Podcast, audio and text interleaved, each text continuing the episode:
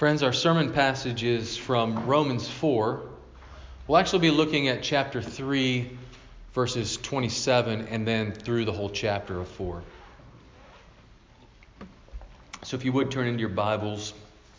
And I've been told that the page number is not exactly right, um, so it, 611 will be close if it's not right. So you kind of kind of thumb around there. Uh, but Romans and we'll start in verse 27. But last week, we looked at Romans 3, and I stopped short of verse 27. And the reason being is because you'll see pretty obviously two of the points or two of the questions that I'm going to be asking this afternoon uh, come from those few verses in chapter 3.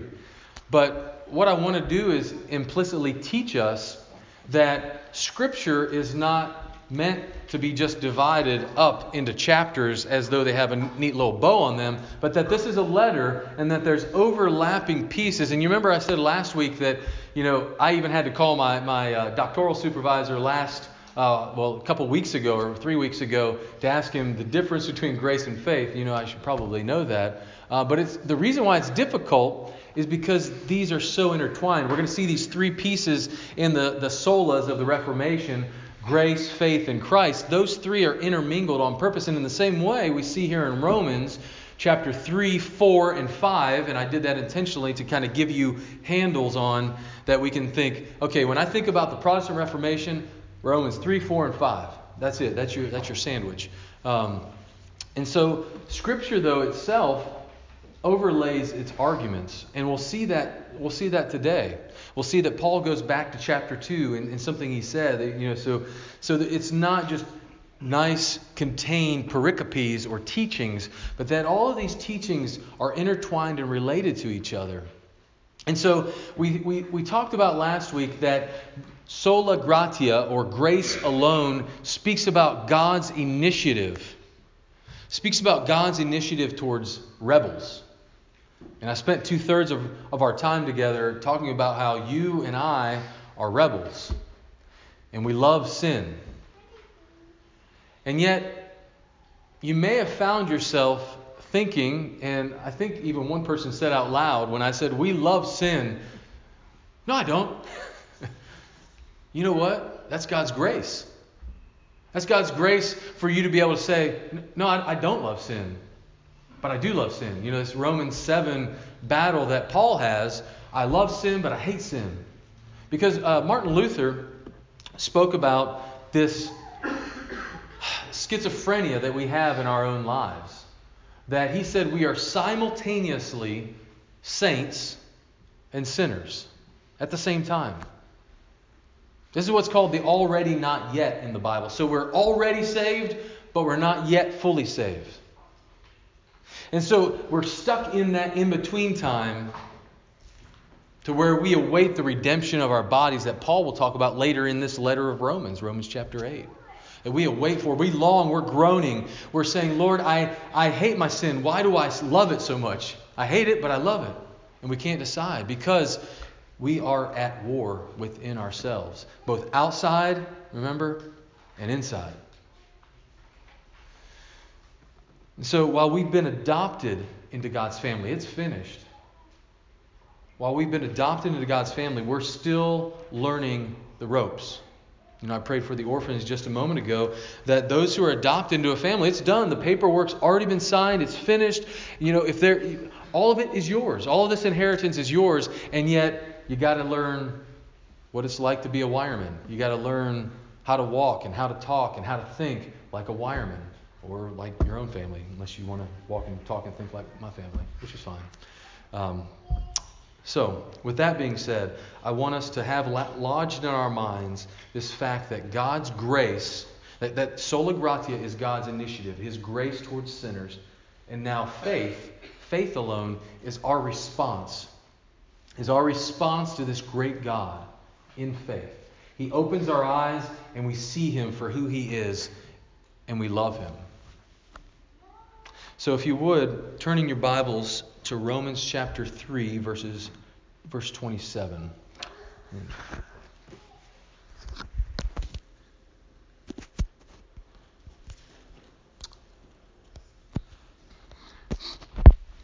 Romans chapter 3, verse 27. Paul, inspired by the Holy Spirit, writes this Then what becomes of our boasting? It is excluded. By what kind of law? By law of works? No, but by the law of faith. For we hold that one is justified by faith apart from works of the law. Or is God the God of Jews only? Is he not the God of Gentiles also? Yes, of Gentiles also, since God is one. Who will justify the circumcised by faith and the uncircumcised through faith? Do we then overthrow, overthrow the law by this faith? By no means. On the contrary, we uphold the law. What then shall we say was gained by Abraham, our forefather, according to the flesh? For if Abraham was justified by works, he has something to boast about, but not before God. For what does the Scripture say? Abraham believed God, and it was counted to him as righteousness. Now, to the one who works, his wages are not counted as a gift, but as his due. And to the one who does not work, but believes in him who justifies the ungodly, his faith is counted as righteousness. Just as David also speaks of the blessing of the one to whom God counts righteousness apart from works. Blessed are those whose lawless deeds are forgiven and whose sins are covered. Blessed is the man against whom the Lord will not count his sin. Is this blessing then only for the circumcised or also for the uncircumcised? For we say that faith was counted to Abraham as righteousness. How then was it counted to him? Was it before or after he had been circumcised? It wasn't after, but before he was circumcised. He received the sign of circumcision as a seal of the righteousness that he had by faith while he was still uncircumcised. The purpose was to make him the father of all who believe without being circumcised, so that righteousness would be counted to them as well, and to make him the father of the circumcised, who are not merely circumcised, but only, I mean, sorry, but who also walk in the footsteps of the faith that our forefather Abraham had before he was circumcised. For the promise to Abraham and his offspring that he would be the heir of the world did not come through the law but through the righteousness of faith. For if it is the adherents of the law who are to be the heirs, faith is null and the promise is void. For the law brings wrath, but where there is no law, there is no transgression. That's why it depends on faith, in order that the promise may rest on grace and be guaranteed to all his offspring, not only to the adherent of the law, but also to the one who shares the faith of Abraham who is the father of us all. As it is written, I have made you the father of many nations, in the presence of the God in whom he believed, who gives life to the dead and calls into existence the things that do not exist. in hope, Abraham believed against hope that he should become the father of many nations, as he had been told, So shall your offspring be. He did not weaken in faith when he considered his own body, which was as good as dead, since he was about a hundred years old, or when he considered the barrenness of Sarah's womb. No unbelief made him waver concerning the promise of God, but he grew strong in his faith as he gave glory to God, fully convinced that God was able to do what he had promised. That is why his faith was counted to him as righteousness. But the words, it was counted to him, were not written for his sake alone, but for ours also. It will be counted to us who believe in him who raised from the dead Jesus our Lord, who was delivered up for our trespasses and raised for our justification. Friends, will you pray with me? Father, we thank you for these words. We thank you for Father Abraham, who had many sons both circumcised and uncircumcised, and we are in that train. We are in that family by faith in your promise. And so, Father, we pray this morning, or this afternoon rather, that we would be gripped afresh with this grace. That, Father, that you would send your Holy Spirit to minister to each of us where we're at. Some of us are downcast and burdened. Some of us need to hear that we are loved, that we are accepted, that though we are torn, you will bind us up. And so, Father, by your Spirit, would you minister to each of us in our own particular way that we are needing you this afternoon? We pray this in Jesus' name. Amen. So, I've already alluded to the fact I've got three points. Um, they're actually three questions. And so, there are going to be three questions that come from our text today. And then we're going to consider two implications of those questions. So I'm going to answer the questions, but then we're going to consider what are the implications for our own lives in light of the answers to these questions. Our first question why does Paul speak about boasting?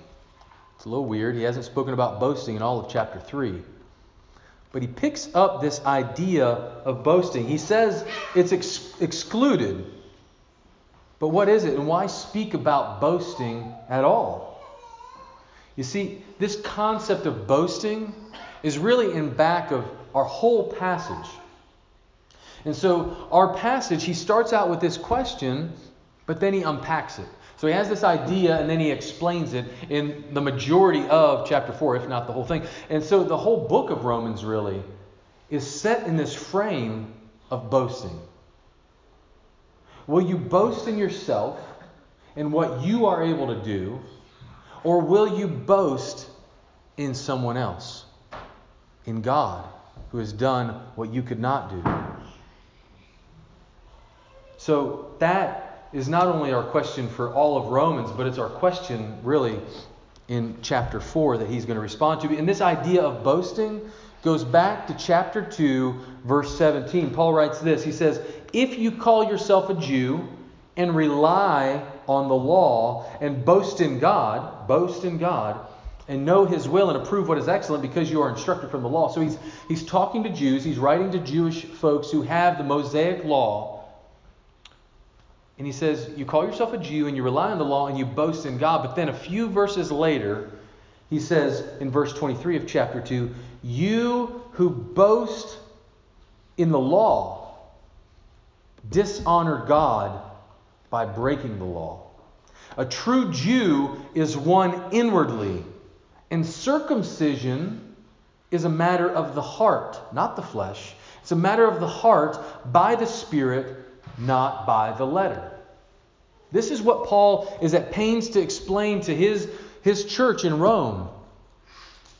And if we're not careful here in Greenville, this will be the very thing we succumb to. That we have God's Word, that we, that we talked about two weeks ago. And we subtly begin to take His Word, His precepts, and we say, these are really good. And they are. We saw in, in Psalm 19 that the precepts of the Lord are right. Right? In Psalm 119, we, we see that it's like honey on the, on the tongue.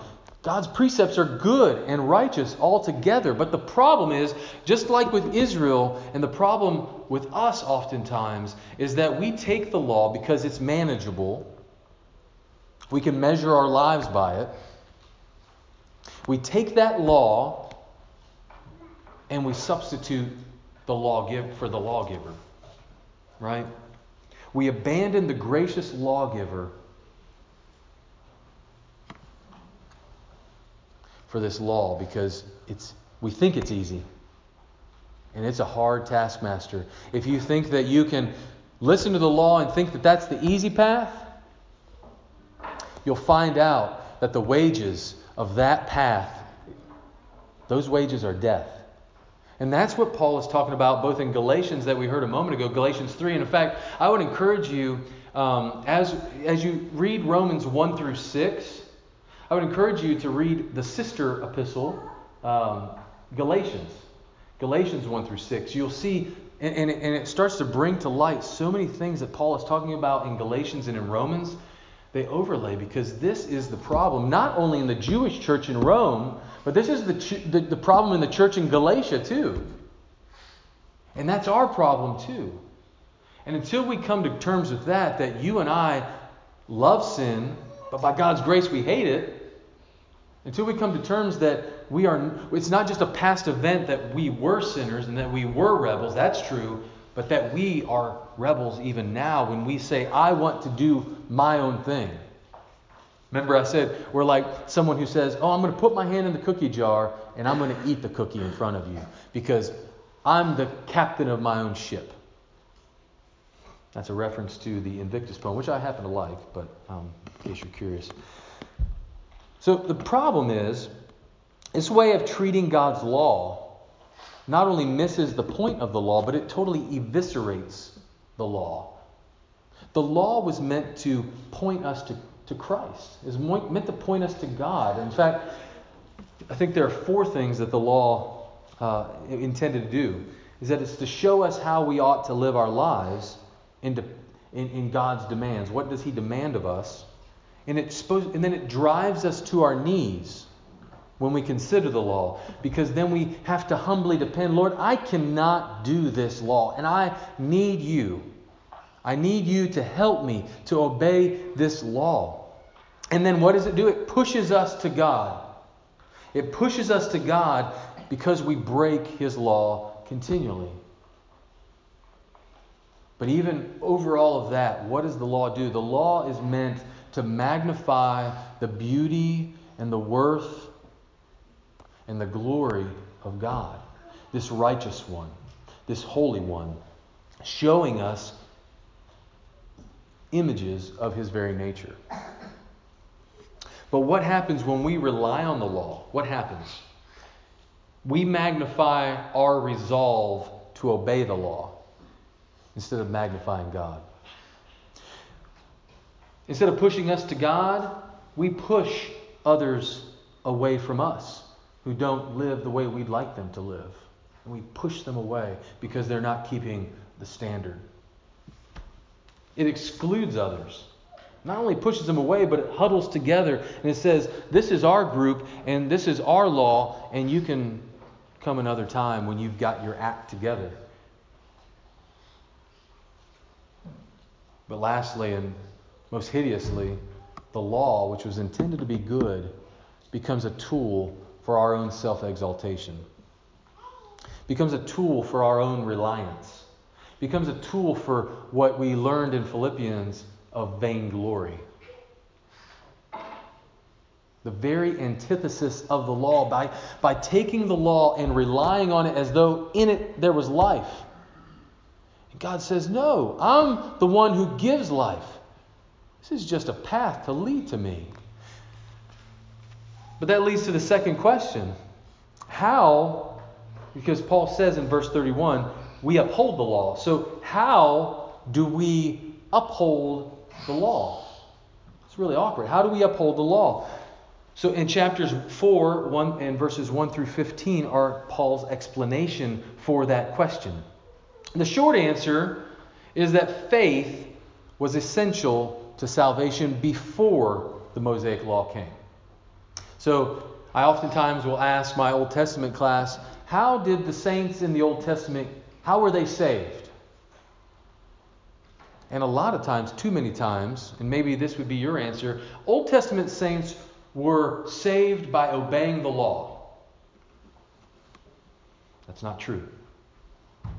Old Testament saints were saved, as we see here, by faith in the one to come. They were saved in the same way that we are saved by faith in Messiah, by faith in the perfect one. As they looked at themselves and they said, I cannot do this law. And as you look at yourselves, the law written on your own heart, and you say, I can't obey you, God. I can't be perfect as you are perfect. I'm trying, but I can't. And so it shoves you, it pushes you to Jesus. That's how the Old Testament saints were saved too. That they looked to Messiah. They did, the name Jesus wasn't on their lips, but Meshiach, Messiah, was on their lips. And they called out for him. The prophets are calling out for Messiah to come and reign.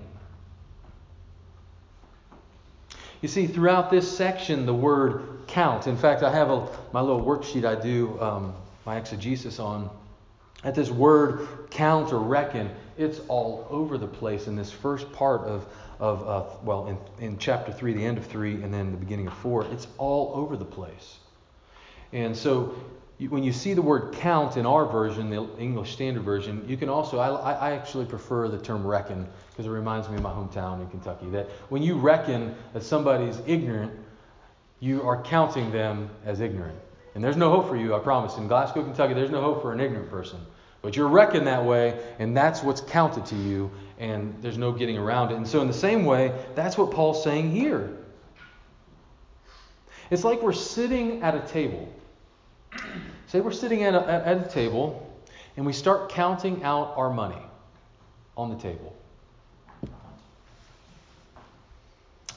And we're counting out our money before God. This is the picture that you ought to have in your mind. I'm putting down my money. Okay, here's how much I've got. I got $100, and then God, there's some kind of transaction going on. That's how we oftentimes think about how we relate to God. But that wasn't the purpose of the law. See, look at verse 2. If Abraham was justified or made right with God by works, he has something to boast about, but not before God. You see, Abraham sitting at the table, God comes and sits across the table from him and tells him, Abraham, I'm going to bless you, I'm going to multiply you. Abraham, who is almost 100 years old, right? In, in, chapter 12, he's a little younger. But in chapter 15, that Megan read just a moment ago, he's about 80 to 100 years old. And so Abraham's sitting at the table. He's like, uh, yeah, I don't, I don't, I don't, how's that? I don't know how that's going to happen. And then he started considering his wife Sarah, and he's like, that's really not going to happen. But I believe you. I can't do this. Sarah can't do this. But you said you were going to do it. And I'm going to believe you. Abraham believes that God is able to make good on his promise.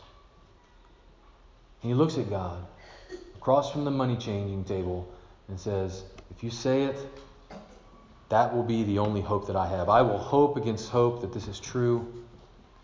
Because we see in the next verse, verse 3, Paul sets up two options. Sets up two options in verse 3. He says, You work, you get paid your due. You trust, you receive a gift. And that's what Abraham decided to do. He said, I'm going to trust and I'm going to receive. I'm going to stop counting my money and I'm going to stop relying on my ability to make this promise happen. I tried that with Hagar, it didn't work out too well. And so Abraham says, I'm going to trust you and I'm going to rest on you. I'm going to let my st- soul be still before you.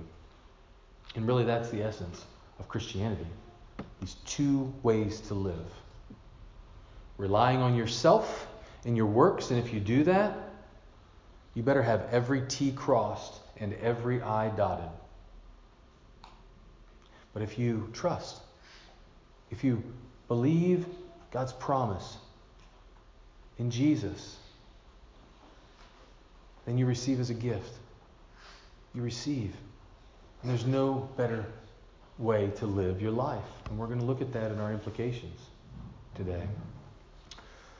See, but that's not the point of the law, right? Is that every T being crossed and I dotted. If you want to live that way, you can, you can do that. But again, go to Galatians and he, he talks at length about this. That you, if you work, you're going to get paid something, and it's not it, it it's not going to be good because you got to obey everything written in the law. See, that, that's not the way it was for our father Abraham. Wasn't that way for King David either. See, David was quoted in chapter 3. He's quoted again here in chapter 4 from Psalm 32, and I'd encourage you to go read Psalm 32 in your own time. But Paul picks out these two verses to show that eternal life has always been a gift. King David wrote this Blessed are those whose lawless deeds are forgiven and whose sins are covered. Notice receiving. I'm covered. I'm covered. I'm forgiven. I'm receiving something. I'm not doing something. Blessed is the man against whom the Lord will not count his sin. Blessed. Blessed. That is the very word that God used for Abraham. He said, I will bless you and I will multiply you, and your children will be like the, the stars in the sky. This idea of blessing is tantamount to understanding what Paul's argument is. That if you want the blessing that, that, that Jesus talks about in the Sermon on the Mount, blessed are the poor in spirit, we have to first understand that to be blessed is to be recipient, to receive, ever and always. See, Paul concludes this explanation in verse 13. He writes this For the promise to Abraham and his offspring that he would be heir of the world did not come through the law, but it came through the righteousness of faith.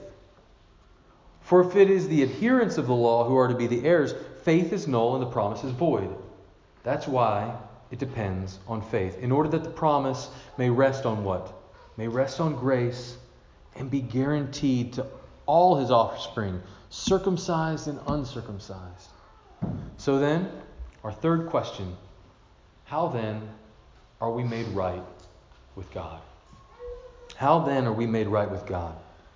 How are rebels made right with God? Yes, it begins by God's initiative. He breaks through enemy lines. He comes to you and to me, enemies, and He wipes the mud out of our eyes. And when we see Him as glorious and powerful and strong and able to save and majestic, we open our eyes and, and He takes the mud out and we can see Him and we embrace Him in faith. And he's nothing like our rebel leader had told us what he was, is he? You know, we were blinded by our rebel leader, and then he opens up our eyes in grace, and we see him as lovely. We see him as worth every last breath that we have. The one who broke through those enemy lines. We open our eyes, we embrace him, and we reach out and take hold of him by faith. You can save me out of this miry clay. Look at verse 18. In hope, Abraham believed against hope. I love that phrase. In hope, he believed against hope. This is otherworldly kind of hope. His body was as good as dead. He was fully convinced that God was able to do as he promised. If the promise of blessing was going to happen, it had to happen because God made it happen. You see, Paul then, through this whole paragraph, then says Abraham believed that God was able to bring life out of his dead body, close to 100 years old. That this, this shouldn't be lost on us, that, that this is the very same kind of faith that you and I are to exercise, that, Lord, you are able to bring life out of someone who's dead. I believe it, and I receive it. I accept it as a gift. And see, why, why do we do that? Because he raised Jesus from the dead. God raised him from the dead for our justification, and he seated him with him. And if he did that in time and space, and there are more than 500 witnesses, you can be rest assured that if Jesus was raised again, God can give life to your body.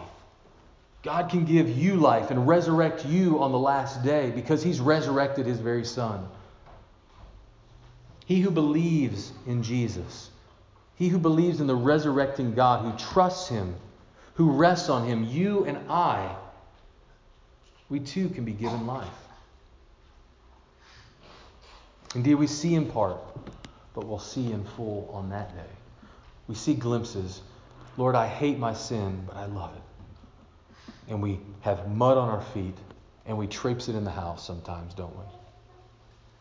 and we get bogged down in that sin. But you know, God says to you and He says to me that I love you in spite of your sin. In spite of your sin, I love you. But you know what's even awesome, more awesome than that? Is he, he says, because of our sin, because of our sin, we trust Him even more. So we trust Him in spite of our sin, but then we trust Him because of our sin. It drives us to Him.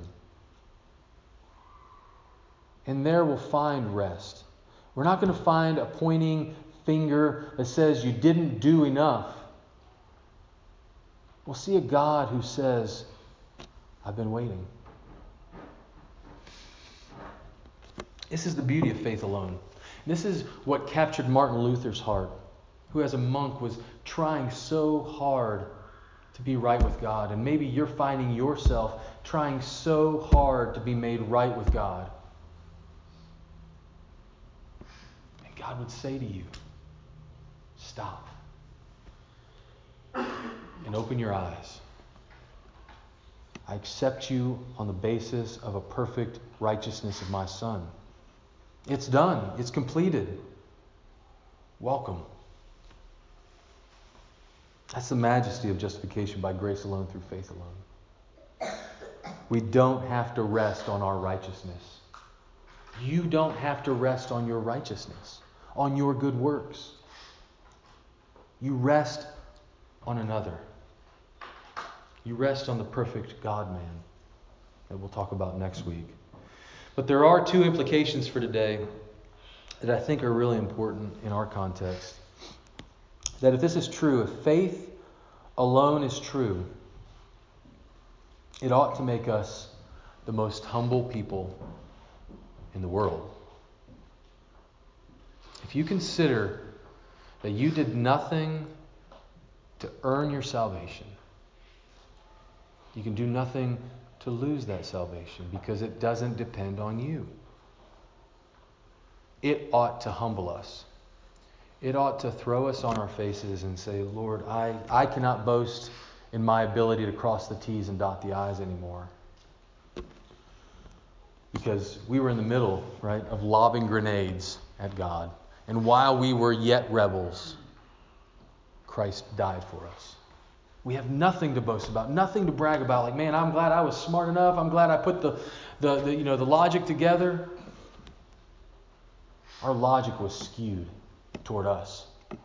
We were turned in on ourselves.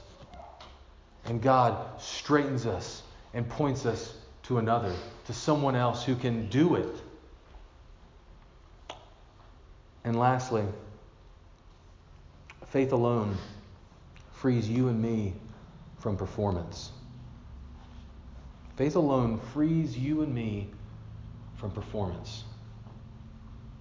This is what's scandalous. This is what Martin Luther got in trouble with the church about. This is what's scandalous about the gospel is that people are afraid that if you say faith alone, then you're going to have a lot of people who go out on Monday and do as they please, and then they're going to wash themselves up on Sunday and come to church. If you understand grace, if you understand that you have not done anything to earn your salvation, how will you not fall in love and be traded or um, trained in the ways of the gospel? That we've been adopted and we are by His Spirit. Did you, did you hear that in, in Romans chapter 4? That the Spirit of God dwells within His people, and that Spirit is not going to lead you into sin. It's not by keeping a, a, register of rights and wrongs. It's about walking in step with the Spirit. Look at Romans chapter 8. It's about living a life that's captured and raptured with the love of God. And he says, I love you. And, and if somebody says, I love you and I accept you, and there's nothing you can do to change that, what does that do to your obedience? It, happens as a result. It's a fruit that happens as a result of those roots that are deep in the ground of justification, of being made right with God based on Jesus.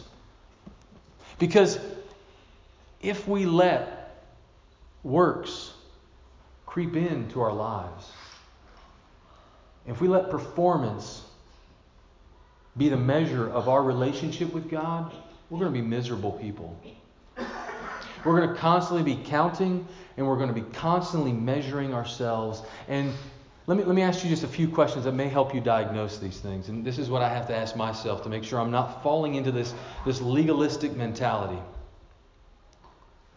Do you feel defeated when you sin? Do you feel utterly defeated? Man, I'm never going to get this right. Do you find it difficult to see the good and the beautiful around you all the time? Are you constantly looking through dark glasses at the world? So the shoe is going to drop sometime. Is that the is that the voice that you keep hearing in your head? And do you take yourself too seriously? Do you find it hard to laugh at yourself? Those are telltale signs that you are probably trying to do something and perform and earn something. Because we can talk about the gospel of grace and we can be committed to it, but when we're honest with ourselves, we can rely on our own works to commend us to God. I can't go to God because I've looked at that, or I've said that, or I've done that. And God would say to you and to me, say, I love you. Did you hear Hosea? Prophet Hosea and that assurance of the gospel? What did Hosea do with his, with his wife Gomer? He went back to her again and again and again. Isn't that you and me? We choose ourselves and our ways over God's ways. God, in His initiating grace, comes to you and He comes to you again and again. And He loves you. And He's not surprised at your failures. In spite of our sin, we trust Him. And because of our sin, we trust Him. I'd like for us to take a few moments to consider that as we think about our lives, those questions, those kind of diagnostic questions. Um, if you find yourself feeling defeated, if you find it difficult to see the good and beautiful in the world, and maybe you can't laugh at yourself, you take yourself too seriously, or any of those symptomatic questions, do you find yourself saying, Yeah, that, that's me? You know what? God says, I love you. I've given my son. How will I not with you, with him, give you all things? So I'd like for us to take just a few moments in quietness, and uh, maybe the Lord would have you write some things down to, to kind of process everything. But to be able to take some moments to, to ask the Holy Spirit to, to speak to you, to minister to you, and to help you know that you are loved. So please do that, and then, and then we'll uh, take the Lord's Supper together.